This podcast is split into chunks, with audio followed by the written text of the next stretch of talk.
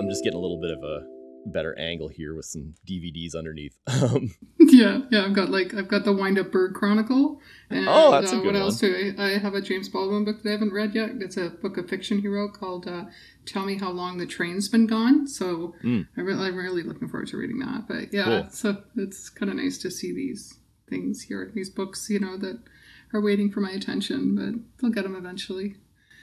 I saw something. I think it was the Onion posted something about like book enters, you know, like one year anniversary of being used as tripod or something like that. It's pretty funny. oh yeah, yeah. I've got all like my film books and like yeah, those are all like the bigger books that are that are propping up the laptop, and then I've got the smaller ones that are propping up the microphone because I'm now standing because I'm realizing I've been sitting too much and I feel like a slug. So trying to move my body more often and just be more intentional about that, you know. Yeah. Um, especially with this new, it's called the autonomous Avo chair Mm. and you can't see it right now, but No. this thing is like so fucking comfortable that like when I sit down in it, I'm just like, I'll be here all day. See you later. like I just I don't even feel like getting up. And usually office chairs are really hard for me. Right. Like I really struggle with them, but this is the first office chair I've ever had that is so comfortable that um Oz and I fight over it. wow. Nice. yeah, but he, he usually does his work at night, so it's fine. But, Yeah. Um, yeah, it's nice to. It's. I mean, I'm privileged in the sense that I could do that, like on a payment plan, get a chair like this. Sure. It's not super expensive. It was under three hundred dollars, but um, that's still a lot of chunk of change Absolutely. during a pandemic. Um, but being able to do it on a payment plan, it was reasonable. So Nice. um, yeah, I won't be having any Herman Miller chairs anytime soon. What are those like three you and me both. something? Oh yeah, something like that. I don't know. What's that money? I don't understand. Those Aeron chairs. What's that? The Aeron chairs that you see in like the, that was always the kind of boardroom chair at all the cool offices. Yeah. The kind of mesh yeah. back. Right. Yeah, those ones. Right. The, you know, they're. I never found those all that comfortable, even in offices that I've been in that have had really cool chairs. Like, I don't know. Not, not They're so much. definitely a step above what I've got in my office at home, and right now I'm sitting on a wooden IKEA chair, so you know it's definitely better than that. Although this is, you know, this is good for keeping my back straight, which is important. I'm Robbie McDonald. And I'm Jordan Lane. We're two writers who've been friends for 15 years. Recently, we both discovered we have the shared experience of figuring out we have ADHD in midlife. Holy Shit, I Have ADHD is a platform for adults discovering their neurodivergence, as well as a way to spread awareness of ADHD. This is a podcast about ADHD hosted by two people with ADHD. While each episode has a general theme, our meandering trains of thought mean we often cover several other themes in the process. We are not experts, simply two people sharing their experiences of discovering their ADHD in midlife. If you suspect you or someone you know may have ADHD, speaking to a medical professional should be part of your discovery journey. So, we were going to talk today about um, rest and Mhm. sleep. And how's that going for you these days? Are you sleeping well? You know what? I'm sleeping better than I have been in a little bit. Um, and part of that is uh, I sent off a tweet storm the other night, or rather a retweet storm about just a bunch of weighted blanket shit. Uh, this was probably about I Oh. don't know a week and a half ago, something like that. Um, and so yeah, so it's interesting because um, that is something that, of course, I'd heard about for a while and made sense to me in certain contexts. Um, similar to kind of like the I knew that I enjoyed kind of like enclosed spaces more than uh, regular people did, but didn't understand that there was like you know a, a correlation to AD, ADHD with that. Um, and similarly, you know that that's a similar thing for people with autism. And then Mhm. uh, the kind of like pressure sensations is is another kind of like overlap between ADHD and autism, and that like Mm. um getting that kind of sense of comfort and and to get your kind Mhm. of body to stop moving and those kind of like involuntary ticks and be like okay it's time to settle and pressure is a big part of that um and so i've been in physio for probably geez i don't know about 10 weeks or something now for uh my Mm. shoulder and my elbow issues and um something i've kind of been laughing about with the physiotherapist is like gosh i wish these adjustable physio and massage beds weren't like three grand because i would love to plunk my ass face down with a, a, a face hole and just sleep like this. like this is the most comfortable thing. It's it's Yeah. for a very long time I slept uh face down with my head turned to the side and my arm up over my head. But then after Mhm. a car accident, I couldn't do that anymore. And Mm. so I was really having trouble getting to sleep. And I now recognize that as probably an effect of the pressure. I wanted the pressure of my body pushing the front end of myself, which is kind of like where I'm, I guess, more um, sensory stimulus sensitive, kind of pushing Mm. that, pushing me down into the mattress and kind of like, okay, like my limbs can stop kind of twitching now. I can like relax a little bit. Um, Mm. And so a weighted blanket, if you think about it, is kind of that, but you're just on your back getting that pressure from the front instead. And Mhm. so that's been, yeah, like I've, I've noticed an immediate improvement in sleep from it. Oh, that's amazing. I've been curious about those for a while. Um, my younger sister um, has been using one very successfully for anxiety for a Mm. while. Um, and it, yeah, now that I think about it, that, that feeling of kind of pressure and being held, like in a cocoon, um, because I do kind of, my partner will tell you this. I have this habit of cocooning myself in the in the sheets, right? So there's not a lot left for him. Um, so maybe that's something I could look into as well to help with the sleep bit. Um, although lately I have been, I've been having quite deep sleep. Oh, awesome. vivid dreams. Like I was an assassin, and I was like, I was like taken down like Jared Kushner, and like all these like I was shooting people. Like I, I don't even like guns, but in my dreams I was like running around killing all the bad guys. It was almost like a video game or something. That's But I did read something that when you sleep a bit later, that that's when the, the like when you get that like super REM sleep is when Mm. you have the really vivid dreams. Mm. Um, and I have been noticing lately that I'm I am sleeping through the night, sleeping Awesome. nine hours ish. Um, last night was yeah, I think it was even longer than that, and it was lovely um, because I've struggled with insomnia most of my life, even when I was a kid. Like I remember like hot summer Ontario nights with it being really muggy and too hot to sleep, and I just remember that feeling of just like being awake, like three in the morning, and everything was still and feeling so scared. Wow. What what what made you scared? Um, I was scared. I think that I would never fall back asleep again. That would Oh. always be like my fear. But it, just you know, garden variety fear as well as like a, you know a little kid growing up with, um, you know, family separation and turmoil and all that stuff. Um, I think it's partly now knowing what I do about ADHD, about um, that early childhood attunement that is so key. And I think one of the reasons I had all these abandonment issues and fears, and my mom, um, I realize this isn't necessarily related to sleep or rest, but she shared something with me yesterday. We were talking on the phone. She's been reading Scattered Minds. I suggested Mm. it to her, and she's like transfixed. She's binging on it, so to speak. She can't put it down Right. and it it sparked a memory for her of um when she was having me when she was in labor with me she'd already had two kids she'd never needed any medication or anything um, she insisted she didn't need anything and the nurse in the middle of my mother having a contraction jammed a needle into her hip and injected her with something that she didn't want the needle broke um, the next few days, you know, I was with her. She was in the hospital. And then at that time, people stayed in the hospital for four days after they had a baby. That was common. Um, and then she went home and she started spiking a fever. And she ended up going back to the hospital. The needle was infected with hepatitis. It wasn't a clean needle. Oh my the nurse, I don't. And to this day, I mean, of course, she she should have sued her, but she was in hospital, out of it. She doesn't have any memory for like a full month, so she doesn't know who I was attuning with. It wouldn't have been her because she she wouldn't have been allowed to breastfeed me because of the Right. antibiotics and being sick.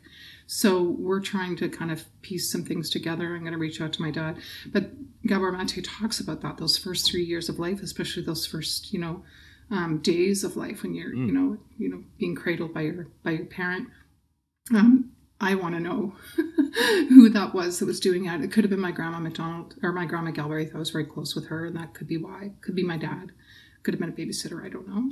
Um, but it just makes me realize that a lot of the fear and um, that abandonment feeling that I've had for much of my life can be traced back to that. And probably that was um, how the ADHD may have uh, really kind of, um, or the, you know, the, the neural pathways that could have been forming at that point um, weren't forming because of um, what happened. Um, Right. And, you know, that's definitely a trauma for my mother. Uh, her remembering that because all this time she didn't. It, and it was actually sparked by reading that book. Um, so now we're gonna kind of go into detective mode and see what we can find out. But, Right. but it, you know, it's hard to do because my grandma Galbraith ha- passed on many years ago, um, and I loved her dearly. We were very close, but I, I wasn't able to talk to her about those things. But you know, sleep and rest are all tied into how we feel, like how how secure we feel in our bodies, how safe we feel. And I think a lot of my life, the reason that I had such insomnia and anxiety is because I didn't feel safe. I just didn't feel safe in my body. Didn't feel like um, I could settle down. Um, I've been able to find ways now to do it. Like I said, I think that I'm sleeping really well these days, um, even with everything going on. It's not every day.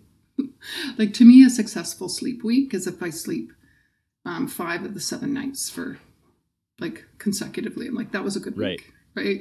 Um, it's a bad week if it's like two good nights and then Yeah. yeah. Um, do you find that too? Like where you're just like, oh, this is a rock star sleep. I feel so good. Just stretch get on with my day. Yeah.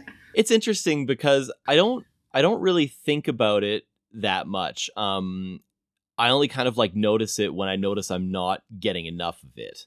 Mm. Uh I I don't maybe that's something where like I need to be just kind of like take that moment to reflect upon waking up and be grateful for having a good sleep on the days when that happens.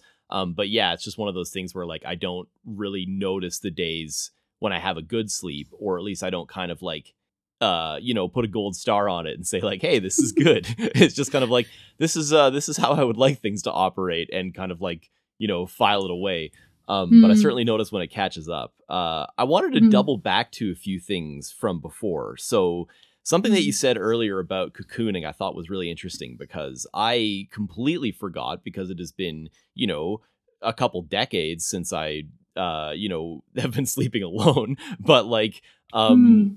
I I used to yeah, just like as a kid, just grab that sheet and just twist myself into a cocoon as tight as I could before I could go to sleep. Um and I I have not thought about that in ages, but that was like absolutely the last thing I did before I went to bed at night was uh, was wrap myself up. Um another thing Mhm. so so part of what that helped with was what you were just talking about about settling down. And Mhm. for me a big part of that and especially since I can't sleep on my stomach anymore, uh, as we were talking about earlier, has Mhm. been just kind of like rubbing my feet together. Um, Oh. and just just like rubbing uh, the top of my foot against the sole of the other and kind of switching them back and forth, you know, like like someone rubbing their hands together, um, has been forever like a big part of how I I got to sleep. And it's so Mm. funny because um, before I, you know, learned the virtues of a pumice stone and uh, lotion, I would actually like blow through the fitted sheets on sheet sets because they would just get a hole on one side uh, up near the top or the bottom from just me rubbing my feet together and like my my cracked ass heels tearing a hole in the fiber. I can picture the sound. So I'm curious, is that something for you? um, the I do rub my feet together a little bit. I don't know that that um that that is it. I think I do it more with my hands, like over my Mm. head. Um, and I'm trying to think of some of the soothing things that I that I do. Um, and I think sometimes I I hug myself Mm, mm. um, when I'm when I'm trying to self soothe, um, and I I just kind of lie in corpse pose in my bed, and um, something I have started doing again with more um, regularity, and um, I'm trying to make it a consistent. ADHD and consistency don't usually go together, but um, is is doing a body scan. So um, after you know plowing through and going back to John Kabat-Zinn's book, um, Full Catastrophe, Full Catastrophe Living, um, that's kind of the foundation is the body scan. So Mm. I've realized that my my brain um, my neurodivergent brain really likes that because it gives me something to focus on. It's like I start with my feet, see how they're doing, and then I move up to my calves, and then I move up to my knees. And there's a like a system to it, and there's like something really predictable and reassuring about that. So right. um, I do find that doing a body scan, I just kind of do like a regular one, like a light one, if you call it, before bed. But I've now started timing myself in the morning, and I lie down with a heating pad because my neck's been sore and we were joking about that. I was like, How'd you hurt your neck? And I was like, Sleeping. I don't know. like, it's just like getting older and things get injured. But um, yep. doing that 30 minute body scan in the morning really grounds me. Mm. And it's like, okay, how is everything? I'm actually okay. You know, um, I'm, I'm safe. Um, my lungs are working. My um, my brain seems to be semi-functional. Um, I, you know, my limbs fall asleep really easily. I tend to have like low circulation, so mm. I'm hmm. really aware of those tingly things or legs or arms. Um, but it is a reassuring way for me to start the day, and especially after this dental business that I've been through lately. Right. Um, I haven't had to take any pain medication now for five days, so I'm really happy about that. Um, this um, implant that I've had is taking like it's okay. Awesome. So um, after a kind of a rough start with it, I think that was more the antibiotics. Um, my body just like can't take any more antibiotics. I think I've had too many of them in the last year, and it's just like I can't do this. So um, anyway, yeah, that that the, the the body scan thing for me is is a big one. Just I'm feeling safe. Like I think that's something I always have to come back to. And now after this conversation I had yesterday, now I understand the foundation of that, the origins of it, um, and which gives me more to work with. Right. You know? um, yeah. Um, so no, I don't like rub my feet into. I don't rub my feet so far into the sheets that they cause a hole. But I have been using this special mint cream for my um, what calls it the anti-crust foot cream because I don't want to go and get. I don't, you know, I'm not going anywhere that I don't have to these days because of the pandemic. but yeah, sure.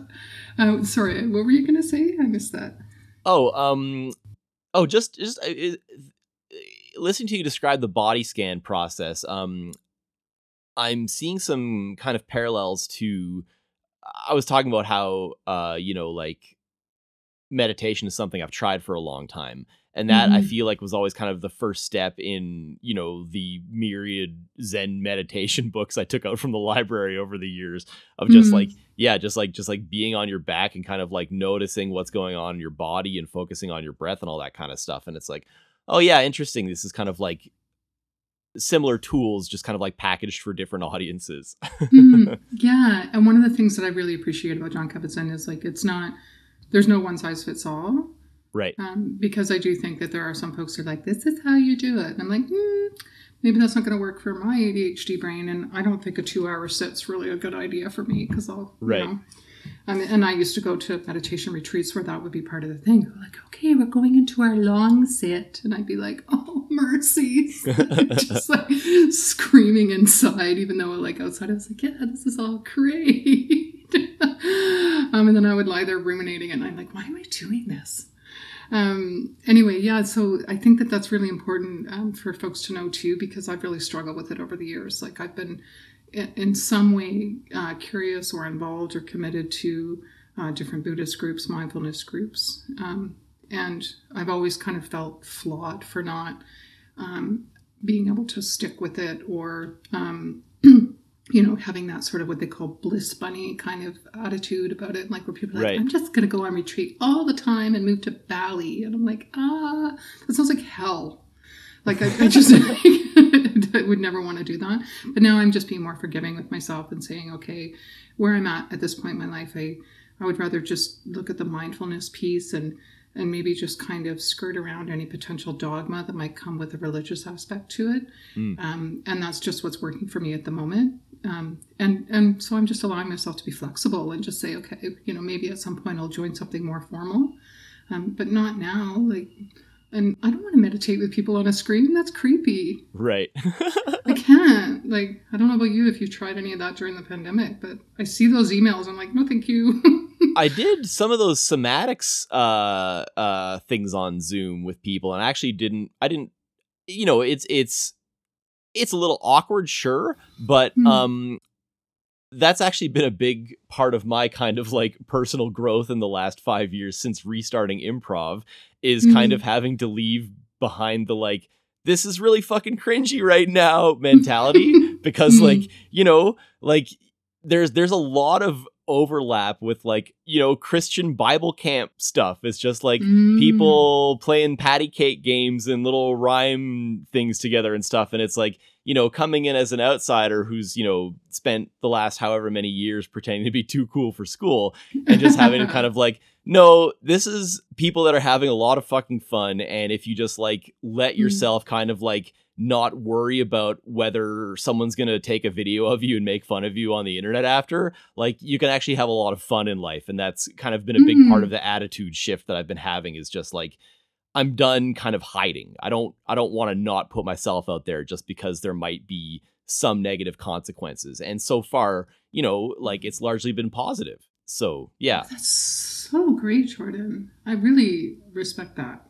Um, that perspective of just kind of like letting allowing yourself to be vulnerable in those places because that that's where the richness is right like that's where the good that's where the gold is um, when we kind of drop all that stuff yeah and like you know w- without that kind of attitude of like um am i gonna look like a fucking goof doing this like when i when i kind of if i hadn't left that behind i never would have taken those dance classes i never mm. would have i never in a million years would have had uh you know the optimism, I guess, for lack of a better mm-hmm. word, uh, to go and try things like contact improv, which is like improvised uh, contemporary dance with partners, where you're like, you know, using each other as counterbalances and kind of doing like weird gymnastics shit. And it's like mm-hmm. there's a mm. lot of trust involved there, and also a lot of like letting your guard down and being willing to kind of quote let it get weird with total mm. strangers mm. but that's also there's a lot of freedom there so yeah yeah so is it like capoeira kind of like the brazilian sort of no it's it's not uh, it's not so martial artsy it's a lot it's a lot slower but it's just kind of like you're navigating the space it it, it really is um improv in that there's parallels to like what I do in the theatrical improv sense of like mm. you're just two or more people coming into a quote scene with nothing and you're navigating mm-hmm. the boundaries of what's possible within that together in real time you know in improv that's through doing object work so if i start slicing up a carrot we know i'm in a kitchen or something like that or mm. and saying things to you and in contact improv it's more about like okay what is this person's body language telling me if they're putting mm. their hip mm. forward to me I should use I should take that as a cue to, you know, like put my weight on them there because they're kind of like offering that in the same way that in an ah. improv scene I might make an offer by saying how'd the job interview go like that is that now we ah. have an instant context for what's going on in the scene to some degree so it's kind mm-hmm. of just that like navigating these boundaries and seeing what's quote creatively possible with another person in this context and language that you've kind of agreed on as a group. Does that does that really help you? Um, because I often struggle with uh, reading people's body language. Hmm. Do, do, you find that taking that has has deepened that capacity for you, so that you're better able to intuitively look at someone's body language as being okay? This is where I need to go because it's done sort of um, in a more intentional way. I had not thought about that at all. Um, mm-hmm. I feel like I've got a lot of better body language skills through improv improv. Um, mm. and yeah, that was something that I got into kind of just before lockdown happened, like in the six months before. Mm. Uh, so I, I I don't think for me yet, but I think that that's certainly something I'll pay attention to because that's a really good thought. Mm, yeah. I mean, it's it is hard on Zoom calls to really read people's body language. That's part of the yeah, fatigue that, that comes in with it, right? Because you know we're just seeing these like squares on our shoulders, and we don't really know if somebody's fidgeting or you know tapping their tapping their thing or whatever they. Oh, I just did it. Sorry. Um, anyway, uh, yeah, I do, I do find that quite interesting because it's something I'm questioning now all the time. Like, am I am I fully paying attention? Um, am I reading this right? Am I am I reading what this person is saying right as well? Because it uh, that's a lot that has been called into question for me since discovering ADHD and how yeah I um, how I react to what people have said and how what they've said is not what I'm reacting to. Yep. And it happens quite frequently in my relationship. It happens uh, just out in the world. It happens when I'm reading something. Emails. I keep coming back to emails because I'm just like, why are they so hard for me? Um, they never, I think when I didn't think about them that much back in the day when they were Mhm. first like an accessible form of communication, um, I would just dash them off all the time. And then the regret would creep in after because I realized I hadn't read the other email or Right. that I or I had read it and understood it wrong. Um, and so I'm just uh, kind of reflecting on that too, like how to pause, how to slow down, how to really um, read things thoroughly. Um, and I mean, I'm not in a high pressure job anymore, so there is no. This email has to be answered uh, within 15 minutes, or it's tardy. Right. That, that- I don't have that anymore, so I can actually look at things maybe um, more intentionally, more restfully, um, slow the fuck down, and you know, look at something um, for its whole, in, instead of just looking for the the little bits that um, are where I come in, or where they're gonna, you know, somebody's asking something of me that I Right. don't want to do, or um, making me feel uncomfortable about something, or judging me, or whatever I perceive. If there's a bullet point in an email, that's usually there's going to be a lot of tasks. That's what I. That's how I remember it. you know, it's been a while Yeah. for me now. It's almost been a year since my job, but um, yeah, I'm I am really thinking about that, like how I want to communicate, how I want to read things more thoroughly, um, maybe even just set like office hours for emails.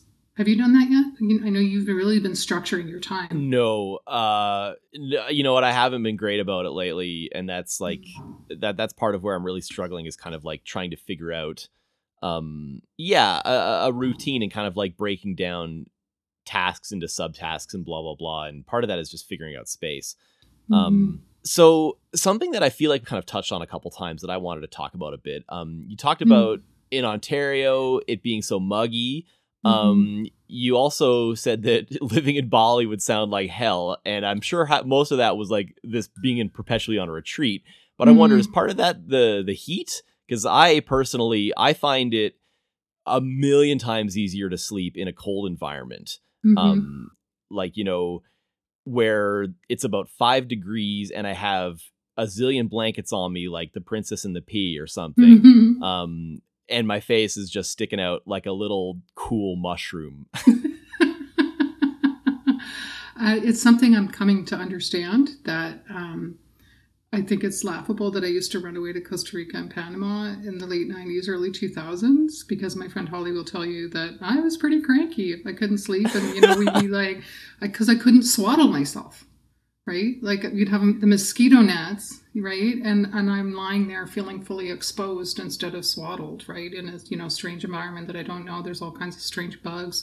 There was this lizard that would come into one of our places and I made the mistake of buying bananas, so I could hear him eating the bananas in the middle of the night. Like, you know, the howling monkeys. The first time I heard them, I'm like, "There's a monster in our room." Like it was all like, yeah. So um, I'm realizing that too. That's a really good point. Like that, um, that I'm a bit of a barometer. Like temperature changes really affect me, and when it's hot, I really, it's really hard for me to sleep. I have to have a fan like right on the bed. I mean, our apartment here is south facing, which is kind of good in the spring and the fall, but in the summer, yeah, I get cranky. It's hard. But I mean, Ontario summers to me are like, they're not tolerable. oppressive Because the fucking black flies, they get in your ears and shit. I'm like, what is, what is this? Your ears are bleeding. Like, this, stuff- this I don't like that. My hair is like this. Frizz. yes the, sec- the second i step off the plane i look like a, a character from a dilbert cartoon just like curls janked up at all like geometric angles that shouldn't happen on a human figure and then Mhm. like yeah and i'm just immediately sweating you know the Mhm. second i get out of the shower and towel myself off it's just like splash and i'm immediately just pouring sweat again and Yeah. yeah, it's so funny because um as a kid uh i used to i used to joke all the time uh you know that i was a lizard and i was like going into Mm. lizard mode going into snake mode whatever because um i need i need hot temperatures during the daytime like i Mm. get so sluggish and uh lethargic if you know like if if it was up to me, like I would keep the house temperature probably around 25 degrees, which is like Mm. ludicrous for most people. But then again, like at nighttime when it's restful time, I want to go down to like like 5 to 10 degrees somewhere like that. Like Mm. super super cold. Um and yeah, and it's just it's funny because even as a kid, I liked that. I used to like want to sleep in the basement, um, in a sleeping Mm. bag or whatever. Um, you sleep outside, all that kind of stuff. And then part of that's normal kid stuff. But um, shoot, there was somewhere I was going with that. Um, oh yeah, and then uh, sort of corollary to that, like being hot in the daytime thing.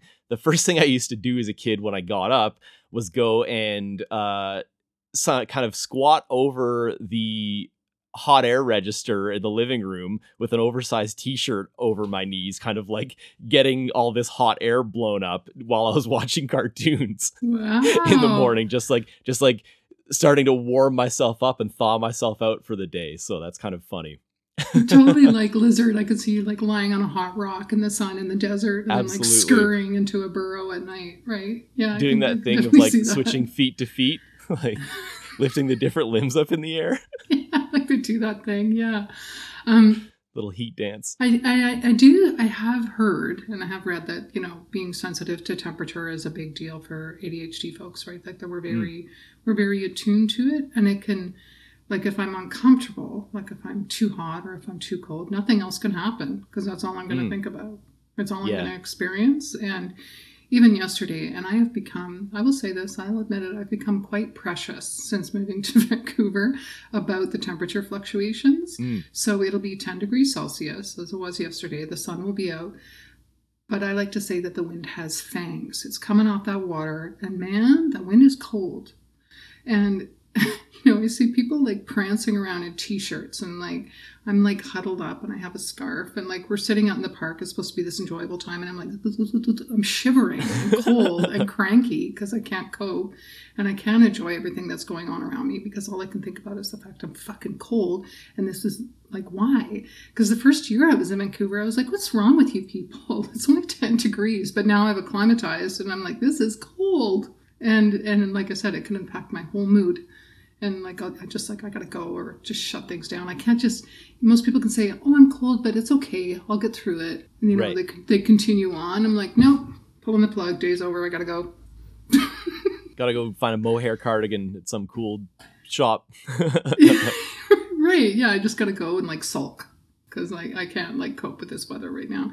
And if the if the sun is too bright, and I don't have sunglasses because I lost my decent sunglasses.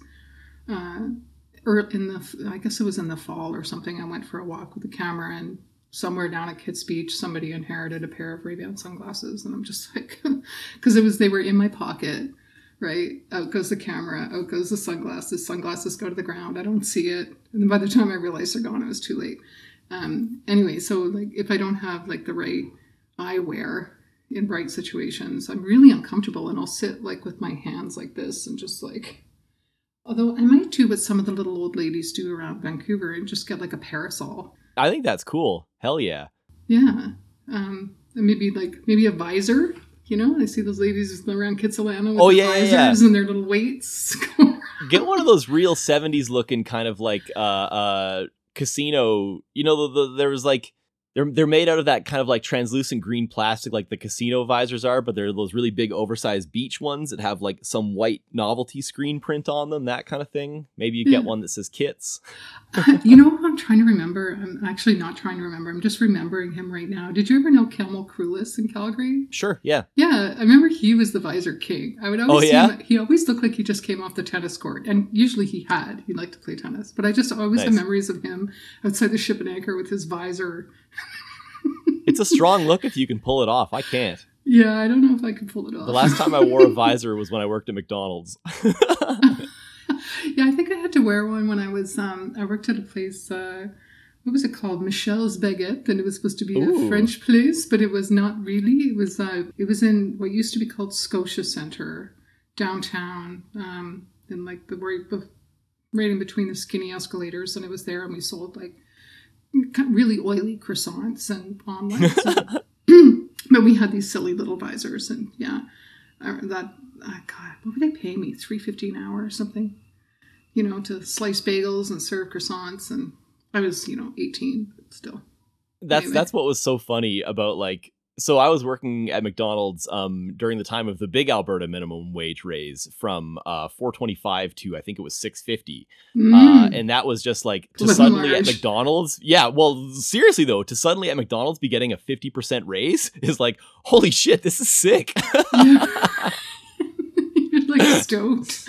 Yeah, like, you know, like- the, I, I I- I got more money than the guy who'd like you know made crew trainer and was like super stoked about it like two months prior and got like a 50 cent raise which you know big deal when you're that age and kind of in your first job or whatever so yeah it was Yeah. funny um so i wanted to go back to something for Mm. a sec uh about sunglasses Mhm. um, so of course, because I'm a person with ADHD, I remember every single time that I've ever wronged someone and hurt someone. And um, so the sunglasses thing is really funny because that's something that in all the reading about sensory overstimulation and all this stuff that I've done, you know, obviously Mm. sound is the big one for me, light not so much. Um, but it's different for everyone. And of course, there are people who are super photosensitive, especially like, you know, there's people with autism where it's like super it's much more of an issue for them. Mhm. And yet I just like I have never forgotten to this day um being in like I think it was the Sentry box. Yeah, I was do you do you know the Sentry box? Century box. It's not. It's not. So that was kind of by um kind of on the the, the bow trail flyover out of like 10th Street downtown. Uh 10th Avenue, excuse me, downtown.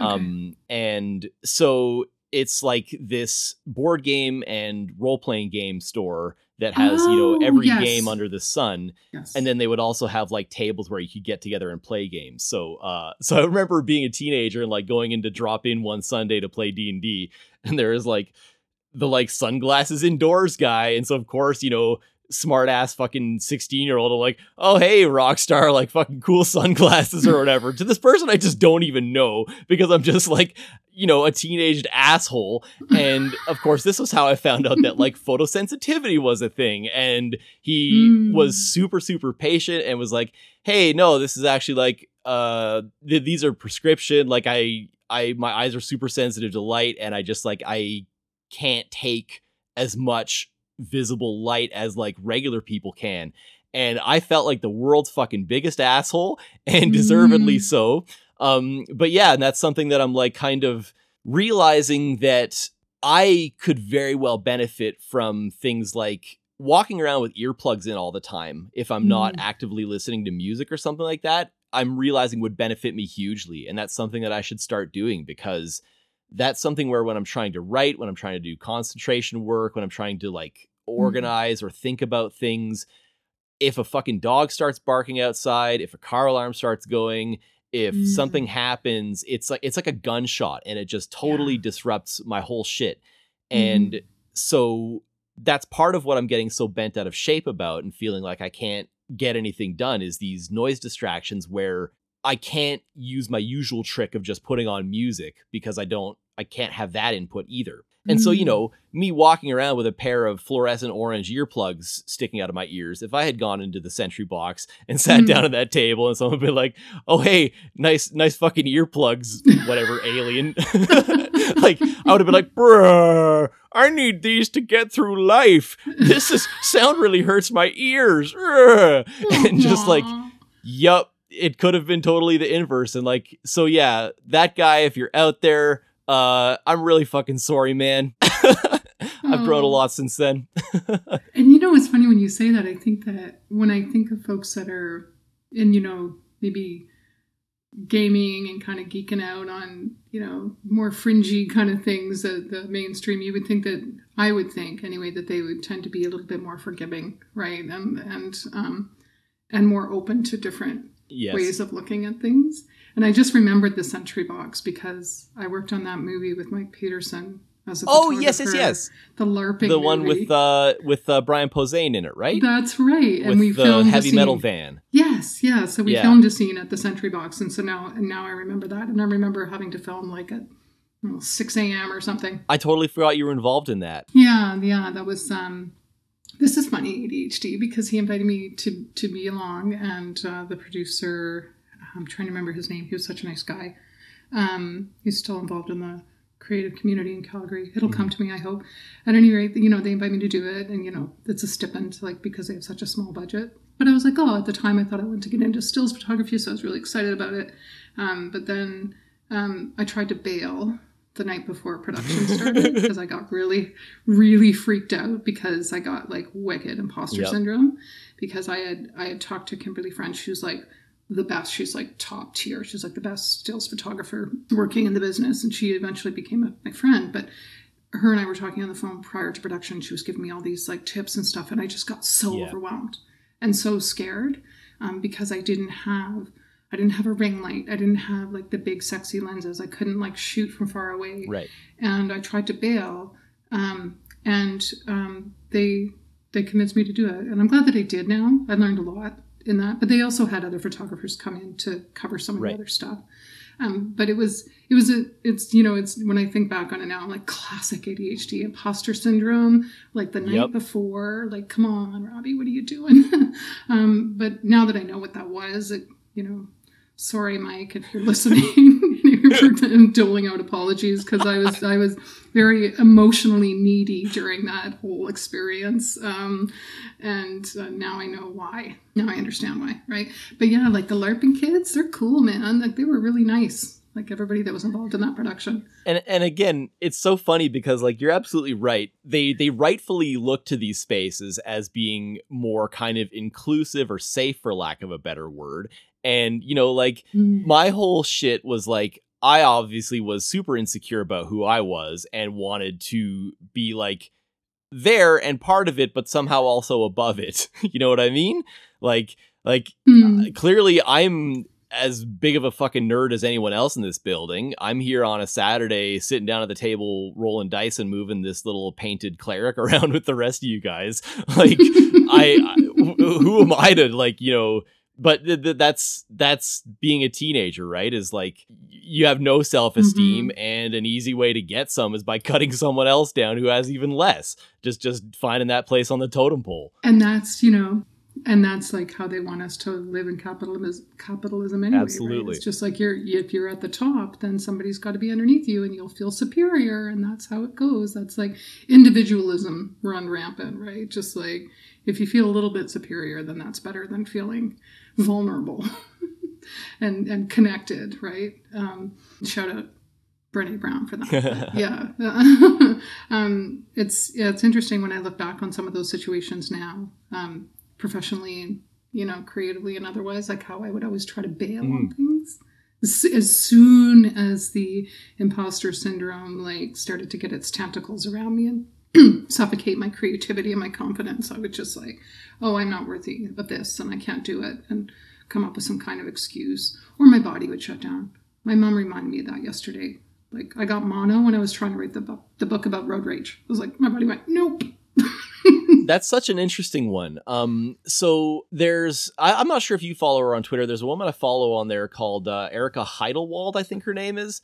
Um, Erica Heidelwald, proud Mhm. autistic bitch. Uh, so she she posted something the other day. Oh shit, what was what were you just talking about? I lost my train of thought when I was trying to remember this person's name. Sorry, I'm chuckling because now I'm not going to remember either. Um, oh my goodness, on the imposter syndrome. Yeah, okay. Uh, Tentacles, um, insecurity, Brené Brown. Uh, uh, something to do with the oh yeah, yeah, yeah, the body shutdown thing. Um, so right, yeah, so so she was talking about she she put a thread out about how living with another person has really been useful for for her because um she has another person's viewpoint on her own kind of behavior and perceptions and something Mm. that her roommate pointed out to her was that she gets this like physiological avoidance strategy quote unquote of becoming physically tired and and her body shutting down when she's going to do a task that she doesn't want to do or she's trying to avoid or things like that where it's like you know okay at noon i am going to sit down and write this essay or whatever and then suddenly at Mhm. 11:35 like you crash like hard and that's Mhm. kind of like an unconscious physiological protection mechanism that your body's kicking into gear to save you against your a, a, a, perceived possible bad outcome um Mhm. and that's something that like you know i read that thread and i was like oh shit, like that happens to me all the time where like, you know, I have Mhm. a hard conversation that I need to have or like some sort of small conflict that I need to resolve. And, you know, like the Mhm. second it comes up, I either become physically like so, so, so tired and crash so hard, or I go the other route, which is actually what's happening right now as I'm even just talking about it, which is my body goes into like turbo anxiety mode. Like my legs are Mm. both quaking right now Mm. under the desk, and like the, the whole lower half of my body's like shaking really hard right now. And that's the Mm. other way it goes is into effectively a different kind of shutdown where I get into Mm. this like hyper kind of tense style state. I'm basically vibrating and Mm. get like really cold and just kind of like crawl into bed. So both both Mm. um both things fuck but both Mhm. both they, they both have the same outcome which is i'm Yeah. in bed and cocooning to some degree and kind of like Mm. balled up on myself so yeah it's she she was talking about Mm. kind of like how having someone point that out was really useful to like try and figure out mitigation strategies and like okay how do i Mhm. kind of like push through this stuff when i need to um but yeah like i just i hadn't even ever made that association before that it would be an unconscious kind of uh strategy to not deal with this stuff or to protect yourself Yeah. Um, and you reminded me of something that happened um, with me in 2016. I started to develop um, a tremor Mm. and on my head. So um, my head would bounce like back and forth, like as though I had Parkinson's, right? And I thought I did. So um, it, it became more and more pronounced. And um, we ended up going to VGH because the doctor said it's the fastest way to get a scan and get tested. So um, we did that. And and they did a bunch of tests and they diagnosed me with something called a psycho- psychogenic tremor, Mm. which is basically saying it's all in your head. yeah Um, and at first, I was really frustrated because I was like, fuck, like there must be something, there must be some physiological thing to this. But then the more research I did, the more I discovered that it, it had everything to do with my emotional state of mind, my emotional being. And um, I wasn't expressing myself fully. And I wasn't allowing myself to feel things. And I wasn't um, saying when I needed something. And so I, you know, I was able to get into some sliding scale therapy and we worked through things.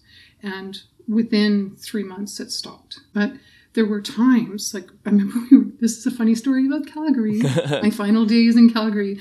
Um, but so we were coming back from a meditation retreat in Washington State, and um, I was asked to come to the front. They, they they called my name. They stopped the car. They pulled us over, and they called me into the front, coming back into Canada.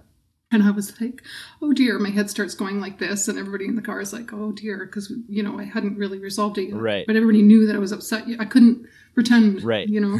and so I'm like there talking to the guy, I'm doing this. And he's like, did you get a C train ticket in Calgary? oh my god And in like 2000 and no, it was 2012. And I was like, I did. And I brought the bill with me to Vancouver because it literally happened two days before I was moving. So I couldn't pay Right. it right away. And I was like, okay, I'm going to pay this. I'm going to pay it. And I had this pink, you know, ticket with me in my suitcase and I carted it around for the longest time. And then somewhere along the line, I just forgot about it. right So I had a warrant out for my.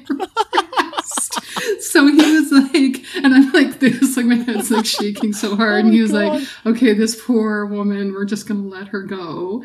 But he's like, when you get home, here's a number to call. Give me your credit card and pay it off. And I did that as soon as I came back. But oh my goodness, it was like a classic example of like my body for the longest time. Or what seemed the longest time. It was only several months, but at the time it was really scary. But that was my body's way of saying you're not you're not processing you're um, you're not expressing. And then as soon as i started doing that it stopped. But even when i get super fatigued now i'll start to get a little Mm. bit of it. Um, but it's yeah our bodies are so like they're so attuned to everything right? And the fatigue piece too like my former job i used to walk in the front door of that building and feel immediately tired and want to leave. And i knew i had like 10 hours ahead of me. I was like oh god. Um, but yeah the shaking and like um, just wanting to feel safe right? I think those are really valid things. Sometimes you have to do that. Yep. like sometimes maybe the situation isn't healthy for you and, and you need to step back and that's your body's way of saying let's let's just calm down for a little bit Mhm. you know? Um, and feeling the feels too.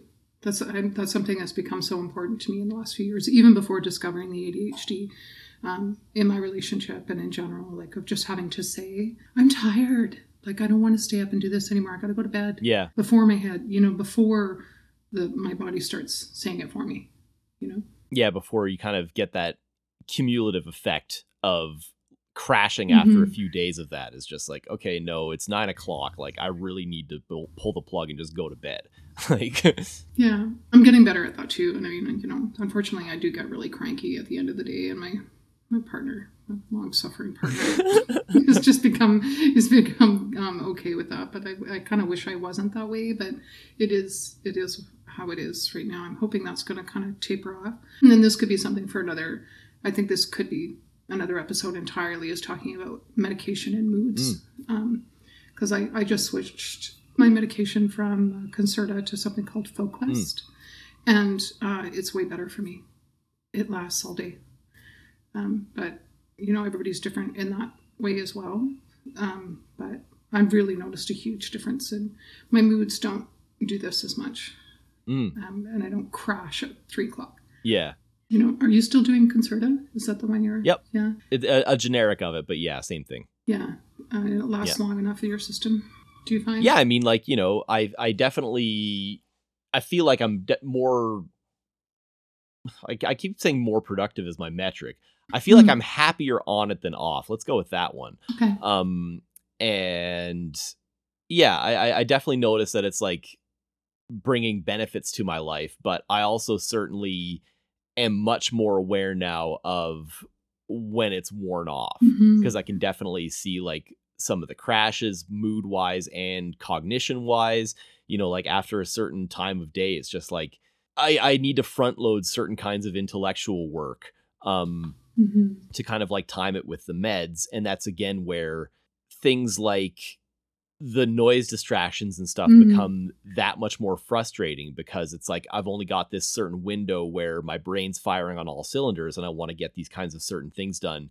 And so when something disrupts that, it's you know, if I had a better attitude about it, I might be able to get back on the train faster, but Mm. um it's just frustrating and hard to stay out of a negative mindset about and be like you know get just get kind of into like i guess grumbly brain like well of course it's gonna happen well, i'm in medication i have so long to do this Mhm. that's kind of you know like the the grumbly brain hamster wheel starts going Right. Cranky Pantalones is my partner's nickname for me. Um, when I, when I get into that state of mind where I'm just like, everything sucks. I hate these beans. Yeah.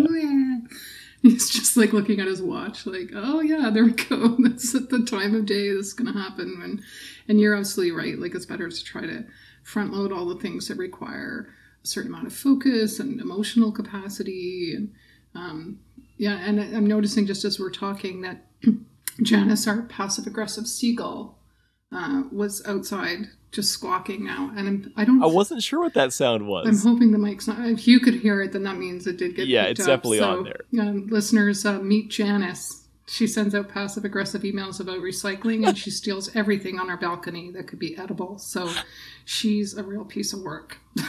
she's nesting on the bal- on the roof right now. So, um, soon we'll hear her little one cheeping um, all day long for like about a month, and then they'll move along, and then they'll stop, and then the crows are going to That's have cute, their. though. The crows are. Uh, it's really cute, actually. It's just that she's so loud totally and huge. Like these things have like a big ass wingspan.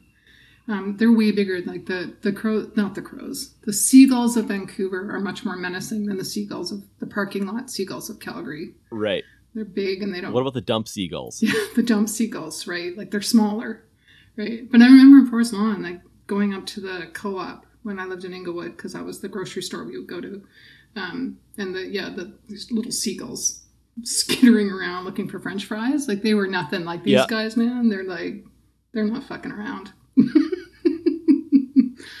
um, so we're. I feel like we're coming up on an hour now. we are We've had some really good, I think, threads of conversation here. I really enjoy. i think so too Yeah. yeah Is there anything else that that we didn't cover that we should touch on today? hmm sleep caffeine. Well, I, I feel like yeah, I was gonna say rest wise, of course, you know, there's always the like substances angle, but it, that's Mm-hmm. so that's material for an episode in itself. I feel like, Yeah. um, because yeah, we talked about that a little bit in the first episode, um, about like kind of self medicating to get to sleep and dealing with sleep issues that way. Mhm. Um, but I think that there's certainly room to expand on that, and that's maybe something where we can find someone to join us to talk about that. That'd be kind of cool. Yeah, I think that would be great.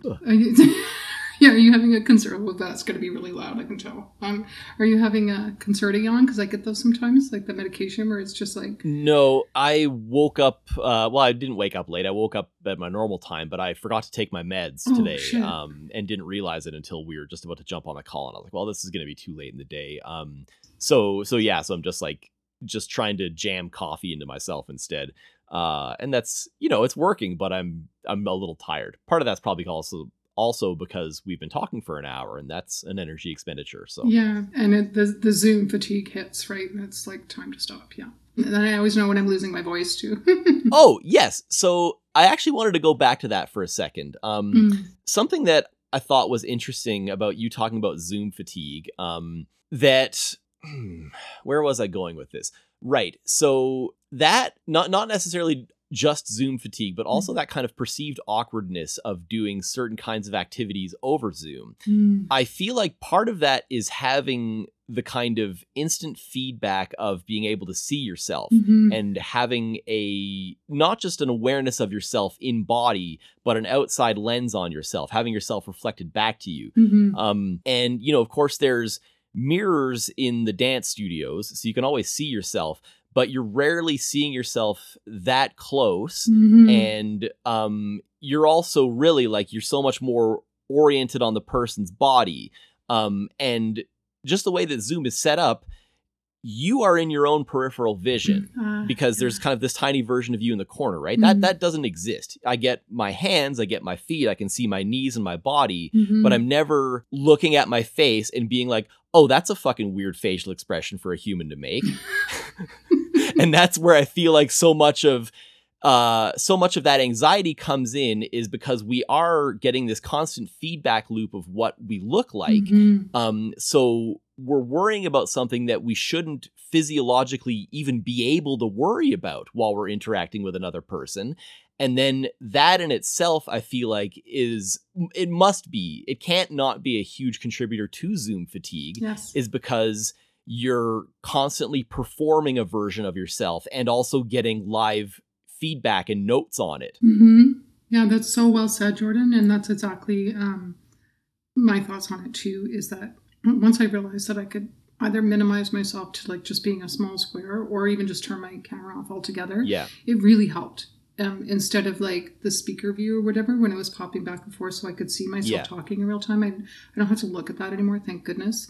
Um, and for those out there that don't know that, like you, you can actually change the way that your Zoom layout is so that you're not seeing yourself perpetually, um, because it does feel awkward and weird, right? It's just like, oh dear, what's going on with my neck? Why am I, why am I wincing? I don't. Do I wince when I laugh? I didn't know that. You know, like all these things that Yeah. um, for those that aren't aren't comfortable with being constantly on and constantly feeling like performative, right?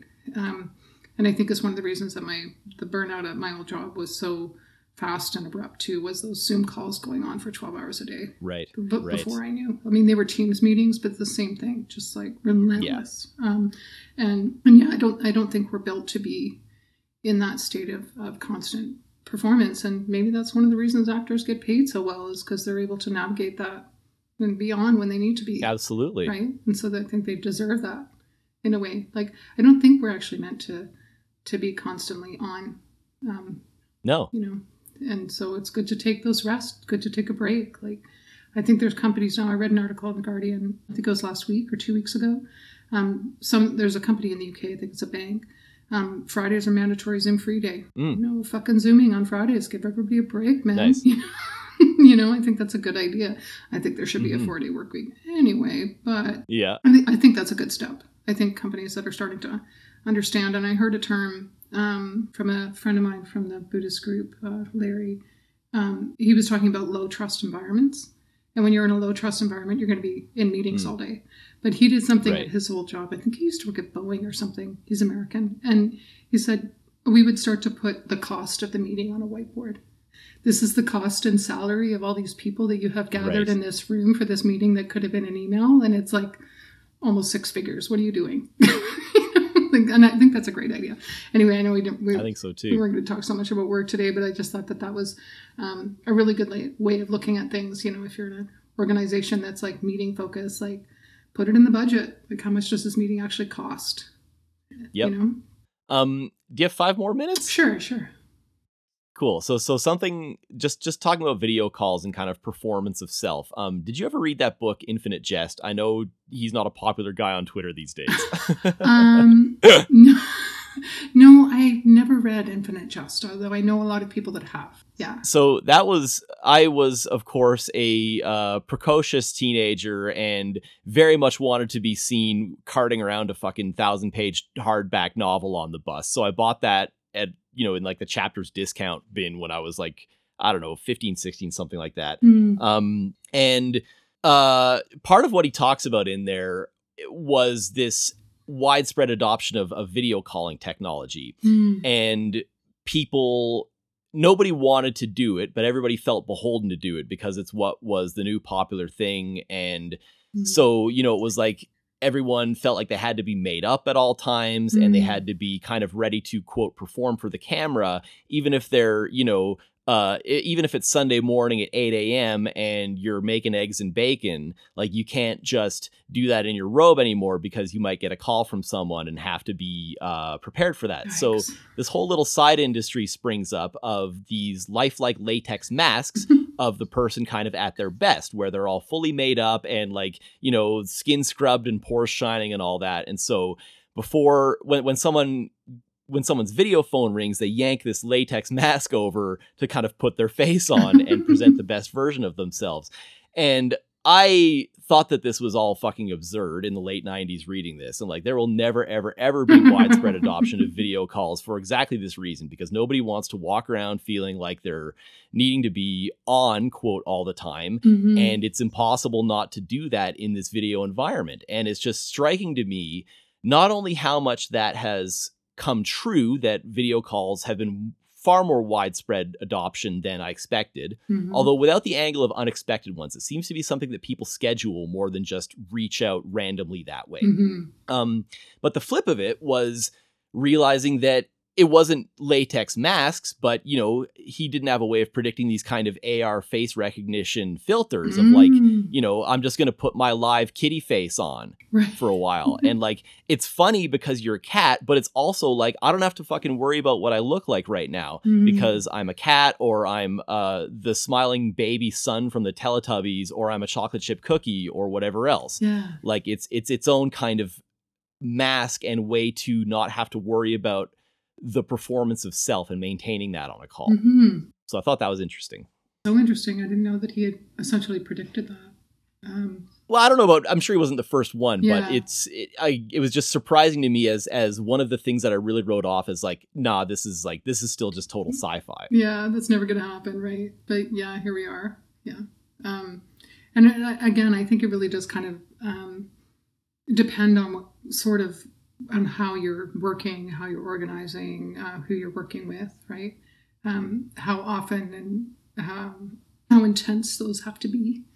Um, Yeah. I think that there's a lot of people now that have realized just how draining they are, so they're not forcing them on people as much as they used to, um, which is great. And I think that people that are actually really deeply considering how how they structure things and how it impacts the people that they work with and align themselves with, I think that I am seeing that, and I'm actually spending less time on LinkedIn these days just because of that. I'm just like, ew. Yeah, There's just too many people that are just like, how to optimize Zoom for the, and I'm just like, "Ugh, just fatiguing. Fatiguing. We need naps. We need, we're, we're meant for naps and gathering berries, not optimizing our fucking Zoom. Anyway, sorry, that's my judgment. That's my judgy voice. I'm trying to be less judgy. well, you know, we're all uh, we're all on our own paths. That's true. We are, we are all, and I'm trying to be more generous, and that's something I, I've been really focusing on, especially now with the a potential third um, lock. I don't want to call it Oh lockdown, God, stay yeah. at home order. I think we're going to get an announcement today. There's there's a throne speech coming, and you guys aren't you guys aren't in stay-at-home orders in Alberta, are you? No, we're in more half-ass bullshit, and you know we're at 4,400 cases or something right now. Like it's Yeah, we're um Bonnie Henry has I think overall just been such a calm, wonderful presence, but I think she kind of dropped the ball this time. I think they I Mhm. think they should have done stay at home uh, weeks ago um, because of the outbreak and Whistler and all this. We're seeing the fallout Yeah. from spring break right now. Um, Yep. And Ontario, where my sister is, they they've gone into to full stay at home orders. Yeah. And they she has an app, and I didn't. We don't have it here. So she was potentially exposed to somebody a couple weeks ago. So she knew to quarantine for two weeks. yeah. We don't have that here. That's oh no, sorry. I don't know what's going on then because that's that's been a big part of the problems with the rollout in Alberta was that we didn't want to get on board the national tracing app Yeah. and wanted to roll out our own shit. But I, I'm not sure what's the, what's the deal with BC. Yeah, I I haven't had any access to that, or maybe I could be totally wrong, but I don't think we have it here. I mean, I've been able to sign up for my vaccine, and and those Right. numbers are going out really quickly. I think I'm probably going to get it in the next two weeks, um, which is good. Awesome. Um, my mom's fully vaccinated. My stepdad will be soon. Um, my dad in Ontario, so I'm I'm grateful for that. But yeah, the uh, the I think that the sort of in or the the lack of uh, will, you know, to to just kind of say let's just go like COVID zero, like they did in New Zealand. They're out there having concerts now, you know. Um, but you know we can't do anything about that. So I'm trying to remember that. I'm trying to remember I have no control and to just surrender to what it is and Yeah. know that I have a profound privilege in being able to stay safe at home and um, just be okay. Just rest, I guess. Take another fucking nap. Take one of those discouraged naps that you take in the afternoon after seeing something really bad and you have to go lie down. I like that term, discouraged napping. Just like, oh, fuck it. it's good to laugh about it with you, Jordan, because Mhm. is it is hard. It's hard to uh, to be in this. It's hard for all of us, you know, but harder for more harder for some people than others. Yep. Right. It's yeah. It's a weird time to be alive. It's um, I'm gonna. Th- I think I'm actually going to see the 1111 again. I've been seeing that so much. Oh, nice. On the top right hand. Yeah. That, I think that means you're on the right path or some, some shit. I'm swearing a lot today. Woo. It's okay. yeah. This, this is our thing. this is our sweary platform. This is our sweary platform, right? Expletives galore! Woohoo! um, okay, my friends, should we wrap up and I think so. finish recording here? Yeah. Um, and okay, there's eleven eleven, so that's a good sign. If you're an ADHDer who has any tips or tricks or things that you found work for you getting to sleep a little bit better, uh, feel free to leave us a voicemail on our anchor page, anchor.fm slash holy shit I have ADHD, or you can email us holy shit I have ADHD at gmail.com. Thanks. Thanks, Jordan. And yeah, I'm really looking forward to hearing what some of the other folks are doing out there. Thank you so much for joining us today. If you enjoyed Holy Shit I Have ADHD, subscribing to and reviewing it on your podcast platform of choice helps more neurodivergent folks find us, as does following and promoting the show on social media. A full list of platforms is on our anchor page at uh, anchor.fm forward slash holy shit, I have ADHD. While you're there, why not leave us a voicemail? You can also share your thoughts on this episode or your own ADHD experiences with us at, you guessed it, holy shit, I have ADHD at gmail.com or via our social media pages in the episode notes. Speaking of pages, if you'd like even more from Robbie and Jordan, there are personal essays, ADHD resources, book reviews, and a discussion post for each episode and minisode over on our Patreon page at patreon.com slash holy shit I have ADHD. Bye for now and hyper focus on the positive.